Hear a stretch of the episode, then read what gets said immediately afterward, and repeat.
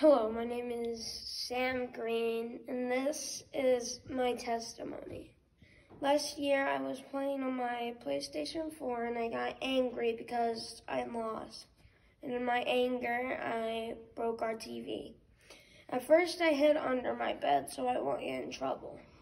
But then I went to our prayer altar that we have and I prayed for forgiveness out loud.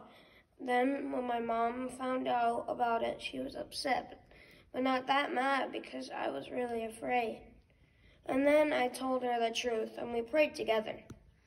Also, when my dad came home and told me I was in trouble, I wasn't that mad because I knew I deserved my discipline. I wasn't able to play certain things for a really long time. A couple months later, we were doing a family devotion, and I felt what my parents explained was conviction. We prayed, and I asked if I should stop watching certain things that made me sin. Since then, I love to pray and read Jesus' Word. And one verse I really like is Romans chapter 3, 11 to 12 that says, None is righteous, no, not one.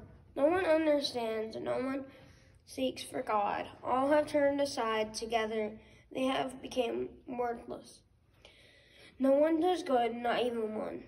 This was me before Jesus saved me. What is the gospel?